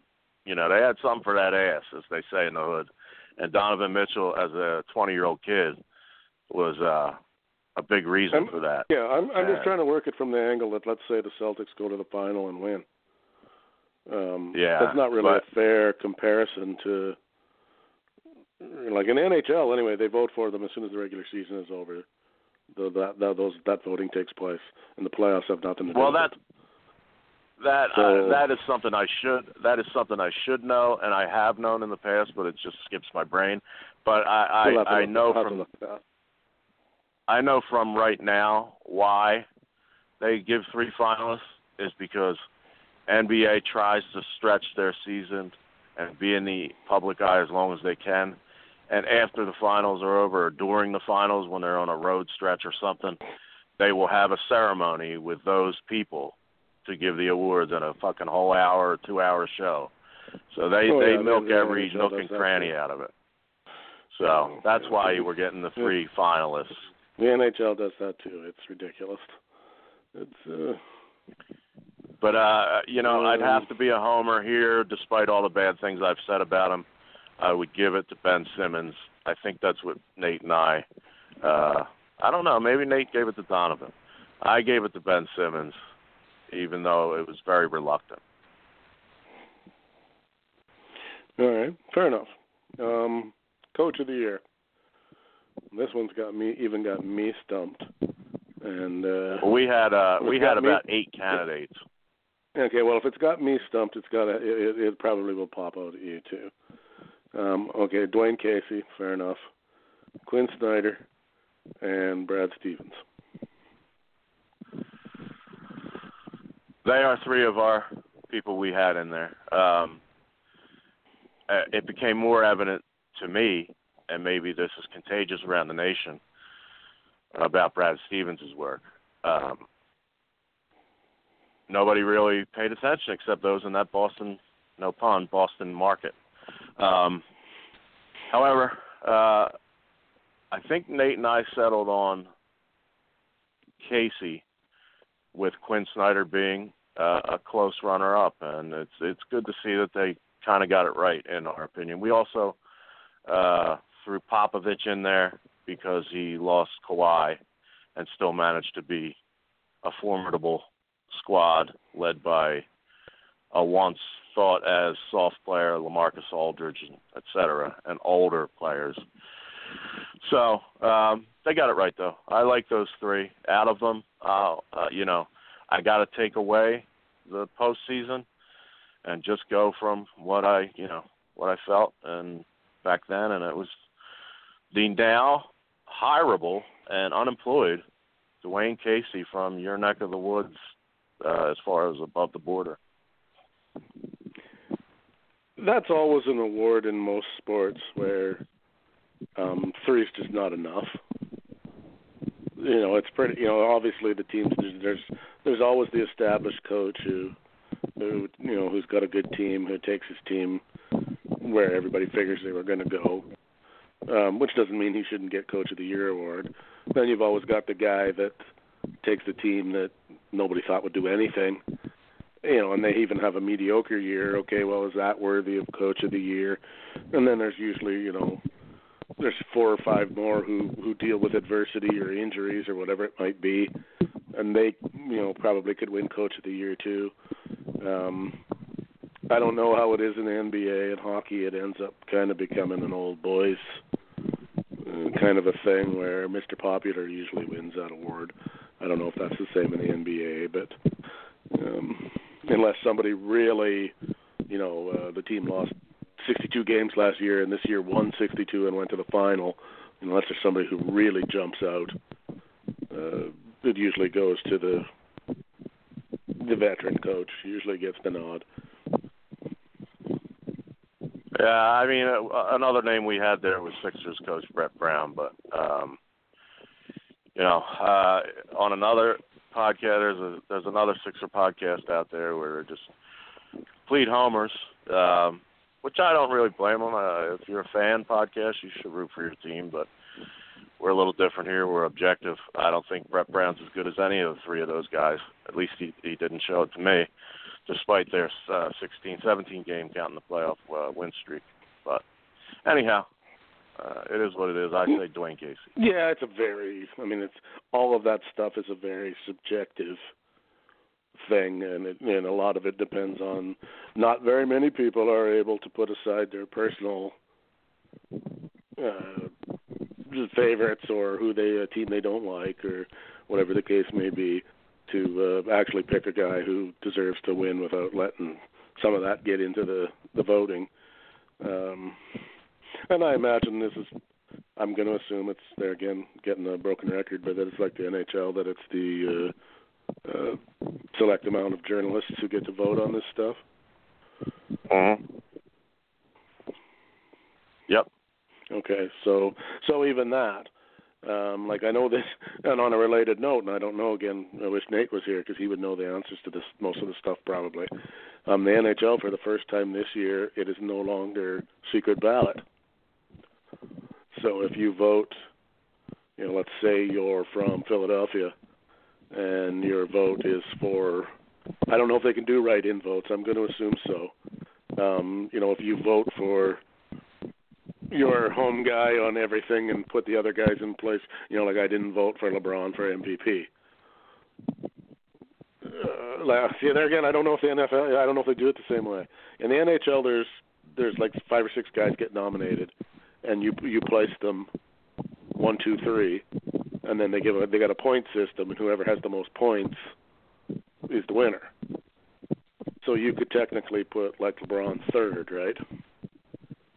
But then you would yeah. have to justify why you why you put it like before nobody ever knew. So you would right. have to justify okay. why now you'll have to justify why you put him there. You know, why did you think that he was worse than the other two guys? Or you could, uh, gotcha. you know, especially if if you know if you're the Philadelphia journalist. Okay, well, why did you think uh, whoever should have should have got there ahead of the other guys? And it's they're expecting a different kind of voting this year because, of course, nobody wants to look like an idiot. when they're when it's revealed how they voted and who they voted for. Yeah, that's pretty cool. It's a pretty Uh, good upgrade in my opinion. So that's a kind of an interesting thing. Um, in more NBA news, the uh, Houston Rockets are up by 11 with six minutes left in the second quarter, 46-35. Uh, I don't know. I don't know who predicted that. No, I, I some some fat guys, I think it was. And on your prediction of the the threes shall fall, they are eight of eighteen so far for uh, the Rockets. Great percentage. So we're even seeing a little. Yeah, we're already seeing a bit of that. So um, still got a half to go yet, so anything could happen there yet. That game's not over yet, but uh, But, so far but a trend, trending the way you uh, said trending the way you said it would. a, a guy who shall remain nameless will somehow listen to this tomorrow and say we we posted it after the game or something. if you if you that's an inside joke with me and you. Uh, you know, Yeah, whatever. I, went, well, same with same with those award winners. I waited waited till the night the day Yeah. after and then made my predictions. yeah, yeah, yeah. oh yeah, hats off to that individual who shall never whose name shall not be spoken on this show ever What really sucks, what really sucks, since I'm until he a dies. nice pos. Then I might mention. No, what, what what sucks is in a, a nice positive mood I'm in this week. You know, other than that particular stuff, otherwise pretty good dude. But he just goes insane Just with got a, that got kind a of weak stuff. spot there. Got a definite Well, you know, mental, mental illness in, in there. Everybody's got them. I mean, uh, we've seen it in this in the sports. To, to, to relate it back to the sports, at least. Um, you know, we've seen we've all seen guys snap on a court. We've all seen guys snap in a on a football field, in a gym. You know, it does happen. Where guys just Yeah. it's just their somebody pokes them and finds that weak spot that they whatever it might be, and off they go. So for for that individual, that well, I still say that individual is wants to be uh somebody else, but that's a whole other story for another day, um, or a different show. Well, I am in a positive mood, so my opinion could change. But you know, but anyways, uh, so we got uh, we got nine minutes left. So uh, for a rarity on this show, that we can wrap up on time for a change, because that doesn't happen very often right. when you other two big mouths get going. So I'll take about sixty seconds for the Sixers, basically. Um, all right, put put your put your final eulogy on the Sixers. the consensus was, well, if I would have asked you uh, last summer, what, the, what would they be? And I said, a playoff team. That's what I said last summer. I said, uh, the, you can check the first show. And that was last, you know, not last summer, but six months back before tip off.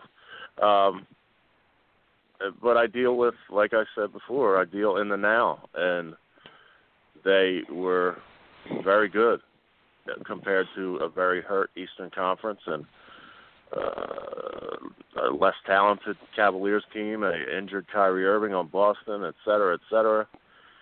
And no, I, I, you know, seeing Boston, they- they're a better team. Boston is than than Philadelphia, but no, they won about what they should have won in the now. So shut the fuck up saying they did better than you expected, and God forbid that stupid process word.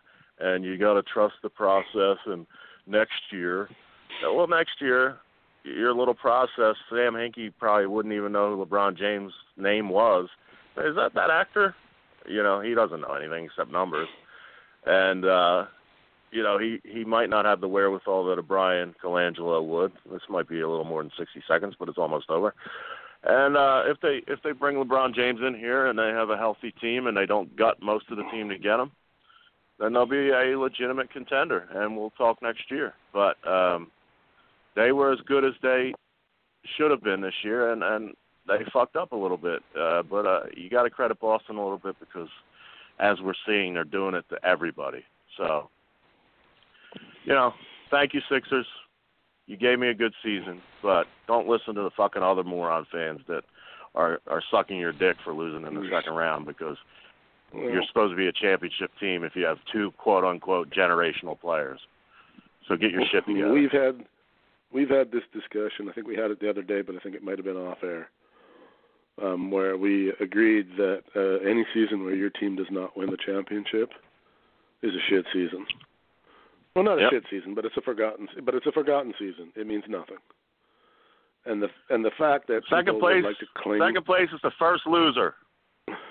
Yeah, well, remind me of who. Uh, not very many people, except for the hardcores, can tell you who came in second. You might remember who won. Exactly. But, uh, second place means nothing. Um, and this illusion that somehow, uh, just because you progressed from the beginning of the year, from your or from your last year to the end of this year, that you got better, that somehow that better is going to continue, is nonsense. Not saying it won't, but to expect that, you know, that the, that the, the rallying cry now is, oh well, we got to the second round, so logically next year we'll get to the final. Um, no, not necessarily. Uh, the Toronto Raptors could hire, well, are going to hire a new coach and might make a trade for God only knows who, and they get better. Uh, the Celtics are going to get better just because they got guys who won't be hurt next year. They're going to be better. Uh. Cleveland could, God only knows what's going to happen in Cleveland. They might trade for half the world and be better, or trade LeBron Milwaukee. James somewhere else to make that team better. Um, Milwaukee what's. Philadelphia going to do? You know, Philadelphia hasn't even settled their own personnel issues yet. Nope. They may not be better on paper come next year, depending on what happens. Now, You know, without the big acquisition of of LeBron James, I have them not winning as many games next year as they did this year. so they, they, there's the possibility that they may not be as good next year. Um, I agree. So, which leads me back to the whole you know, clinging to the future thing. I mean, okay, yeah. I mean, you'd have to be an idiot not to say, okay, well, the future does look a little brighter than it did uh, six months ago. But six months ago was six months ago, and tomorrow's tomorrow. So you know, I don't. The fact that they had a good season this year, well, that's great for the record book and all that stuff. As far as being a fan goes, I mean, I, I don't know about you, but I want my team to win. I don't want to hear about how they consecutively get better for the next ten years, and then never win. I, I, I want I want championship, man. That's what it's all about. And they should be doing. I mean, and maybe they will. They should be doing whatever they can to make their team good enough to win it.